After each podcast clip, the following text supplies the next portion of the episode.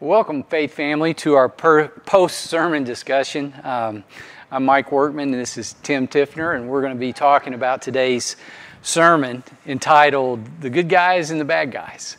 Uh, great sermon, as always, but let's just start off by talking about how to help you, today's exposition, how to help you. Mike, the way it uh, really was a help to me is reminding me again that of all of the things that happen in life and what we are involved in, we begin to think of ourselves as good on the side of good or mm-hmm. side of bad. But recognizing in reality we're all sinners, need to be saved by grace, and have to look to our Lord. So that was a real encouragement because um, I tend to, and I think we as uh, maybe people in general, we like to divide the world up into good versus bad and see ourselves on one side or the other, or maybe even the people that are on the bad side that we may put them there, they don't see themselves. They see themselves as the good guys. Right. And it gets all confusing. Yeah. That's why the objective standard of the Bible, which is Kyle, uh, you know, pointed out, is so absolutely vital that we can determine what is good, and it's Him. It's, right. it's, our Savior. And and it's good that the Bible doesn't separate us in the good and the bad, but at the redeemed and the unredeemed. Yes. Um, yeah, and I think exactly what you what you said. Also, I, I think one of the first things that caught my attention uh, is Saul trying to come to God his own way and uh, you know not waiting on on Samuel. And um, so you know just as a just as a side note for me personally understanding that there is one way that we come to God. We we try maybe in other ways but the one way in particular that uh, uh, and that's through Jesus Christ. All right. Kyle is really good and very careful about not reducing especially Old Testament text, into some kind of moral imitation. It would have been real easy for him to say, well, at least maybe not easy for him. We've heard, hey, we need to be more like Jonathan and not like Saul, or more like Samuel and not like, uh, you know, whatever. But he, he really seeks and, and makes a point to drill down and find out what these stories reveal about the character of God. So, how did you see God's character uh, or God's faithfulness displayed in the text? Yeah. The verse that was pointed out, which really brings it clearly to me, was in it was in uh, verse six, chapter fourteen, where Jonathan was encouraging his young man, his armor bearer that was with him, and let come, he says, let's go up to the garrison of the uncircumcised. He says, it may be that the Lord will work for us. And here, here's the, the point is for nothing can hinder the Lord from saving by many or few. God is faithful. Yeah. He is going to do his purposes for his glory. And uh, that was just a blessing to see that and to see how that certainly is, is pointed out. You know, uh, Jonathan recognized the Philistines as uncircumcised, and uh, it's, it's interesting that whole attitude that he had of let's go and see what God will do. Uh, maybe that the Lord will work for us, for nothing can hinder the Lord and what his purposes are going to be. You know, his dad didn't take that view yeah. when it came up to waiting on God, and that was clearly prescribed.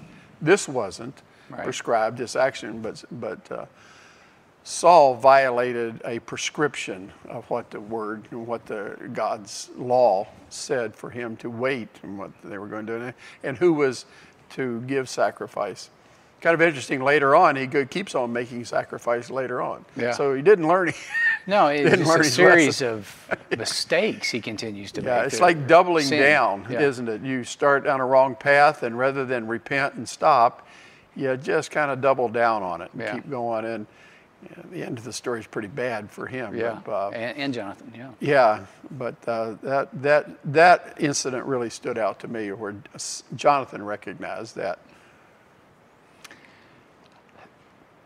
kind of going along with that, that you know, Old Testament sermons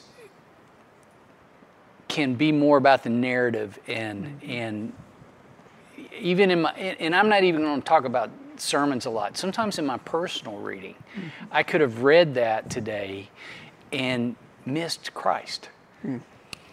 Uh, how did God, Kyle get to Christ today? Yeah, that that was a, a- a good reminder. It he they're, they're, you know like going back to where like we're thinking like good guys and bad guys. Well, the scripture says that we're all bad guys. Yes. and it isn't that Christ is the good guy, he's the perfect one. Yes. He's the only one who can deliver us from our situation. And uh, that was the, that delivers us from several things. First, it helps us, helps me to focus upon Him and what He's done. And, then I, and then it helps me when I see other people not to be uh, categorizing them with uh, these false declarations of whether I think they're a good guy or a bad guy or not, but looking to Christ and Christ alone. Right. And then he helps me under understand that what people need, and I'm a sinner saved by grace, just as they are sinners and need to be saved by grace if they're not. Yeah. And but he's the one. He, he is the touchstone. He is the anchor point. Christ is, and uh, pointing to him. And just like on his third point, uh, application point, he said that all these good and bad guys point us to Jesus. And, you know, I, I think if I'm going to read it as a narrative, I'm going to read it like, okay, Jonathan's the man. Jonathan's doing everything right here, and then we'll just, you know, move on. But if I realize that it, it- and when Kyle said it was, you know, I've read that several times. And when he identified that they had to present a ransom, mm-hmm. basically to keep him from from his um, demise i- i- towards the end of that story, all of a sudden there's this. I don't know if it's a shadow or whatever, but I know where Kyle's getting ready to take this. I said, I've never seen that. This is the ransom that Christ paid for those of us who seem good. You know, if we're going to measure ourselves along everybody, I may be not this and not this, but the bottom line is, is we're we are in rebellion against a, a, a holy God, and that I need someone to be perfect. And if I'm honest with myself, I've missed the perfect boat a long, long time ago. Yeah, I can't keep the law. I can't keep, and so I need to find someone who can. And that someone, uh, as I see as it's pointed through Scripture today, this um exposition today, it's Jesus Christ. And his, he, when he returns on a white horse, I thought that was Yeah, interesting. absolutely. You know, he's coming back. He will return. He does deliver. And uh, Mike, the encouraging thing also is the fact of by, by his grace, by his sovereign grace and how he works in our lives, uh, when I was a yet sinner, Christ died Died, for yes. us and uh, then drew me to himself. Now, not unwillingly, but he made me willing. Yeah. That's the amazing part of it. It's not like I said, well, this is a good deal. I think I'll take it. Because I was dead in my trespasses and sins. Yep. And it took his gift of faith and his drawing me to where I willingly came and, and, and in repentance. And that is where this, you know, you look at the sacrifices and how all of the sacrifices point to Jesus Yes. that were being made. And that was what particularly egregious when Paul violated that. Saul, Uh, yeah. Saul. yeah. No, I was thinking of Paul uh, Yeah, actually Saul. too. So Yeah, so uh, that, that, that in the Old Testament pointing toward our deliverer, the coming Messiah. Yes. And just, you know, that's just one other thing that we should just be thankful. I I mean, he shows his mercy and grace to us mm-hmm. because of exactly what you said. We didn't do anything to earn this. He called us to, to himself. Mm-hmm. And that, i i that's a good God. Amen. amazing God. Well, anything else to add? No, I, I thought it was interesting that uh, uh, then when when Samuel told Saul that his legacy, his kingship, not not being king himself, but his line, his kingly line was over at that point, and uh, that is just because now I thought you know sin has its ramifications within our life. And how much of an influence that had in Jonathan's life, it's, it's maybe hard to determine. He seemed like Jonathan would have been a good king yeah. of himself. Mm-hmm. But according to God's plan and what God right. done, there was a better king that was going to point again to, to the, the, coming best king, best king the yeah. perfect one. And uh, every king was flawed in Israel, every one of yeah. them. There's one coming who's not. That's exactly right. that's exactly. That's a good, very good point. Yeah. Well, Faith family, we appreciate you spending time and, and um, uh, listening to us talk about today's sermon.